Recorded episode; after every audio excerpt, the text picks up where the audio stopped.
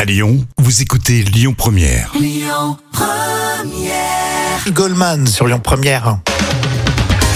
Géographie dans l'instant culture, c'est pour épater les collègues avec euh, Professeur Jam. Et Eh oui. On part au Japon pour parler de bonne bouffe, c'est bien ça. Alors le savez-vous, le, le Japon a longtemps été végétarien.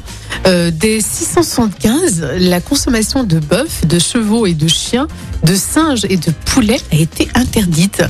Mais seulement d'avril à septembre, euh, parce qu'il n'y a plus de riz à disposition. Et le reste de l'année, ben, hors période agricole, on pouvait manger euh, de la viande. Par ailleurs, cette loi n'est pas très respectée euh, dans la- n'était pas très respectée dans la capitale, Mhm. un peu comme dans les restos euh, clandestins. D'accord Et il y avait un point aussi essentiel, c'est que les cerfs, les sangliers étaient considérés comme des ravageurs de la culture de riz et du coup pouvaient être chassés et mangés. Mhm. D'accord, donc pendant une longue période, euh, ils mangeaient pas du tout de viande. Non, alors désormais on peut maintenant euh, manger de la viande au Japon, mais Oui. l'essentiel des, des recettes protéinées sont au poisson.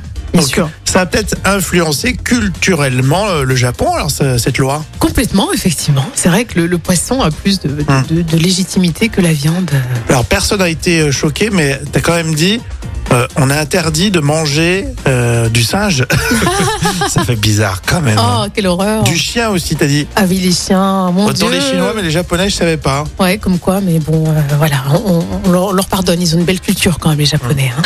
On va continuer avec un fou rire exceptionnel à retrouver dans les moments cultes de la télé. hein. Ça sera tout à l'heure sur Lyon Première. Écoutez votre radio Lyon Première en direct sur l'application Lyon Première, lyonpremière.fr et bien sûr à Lyon sur 90.2 FM et en DAB+.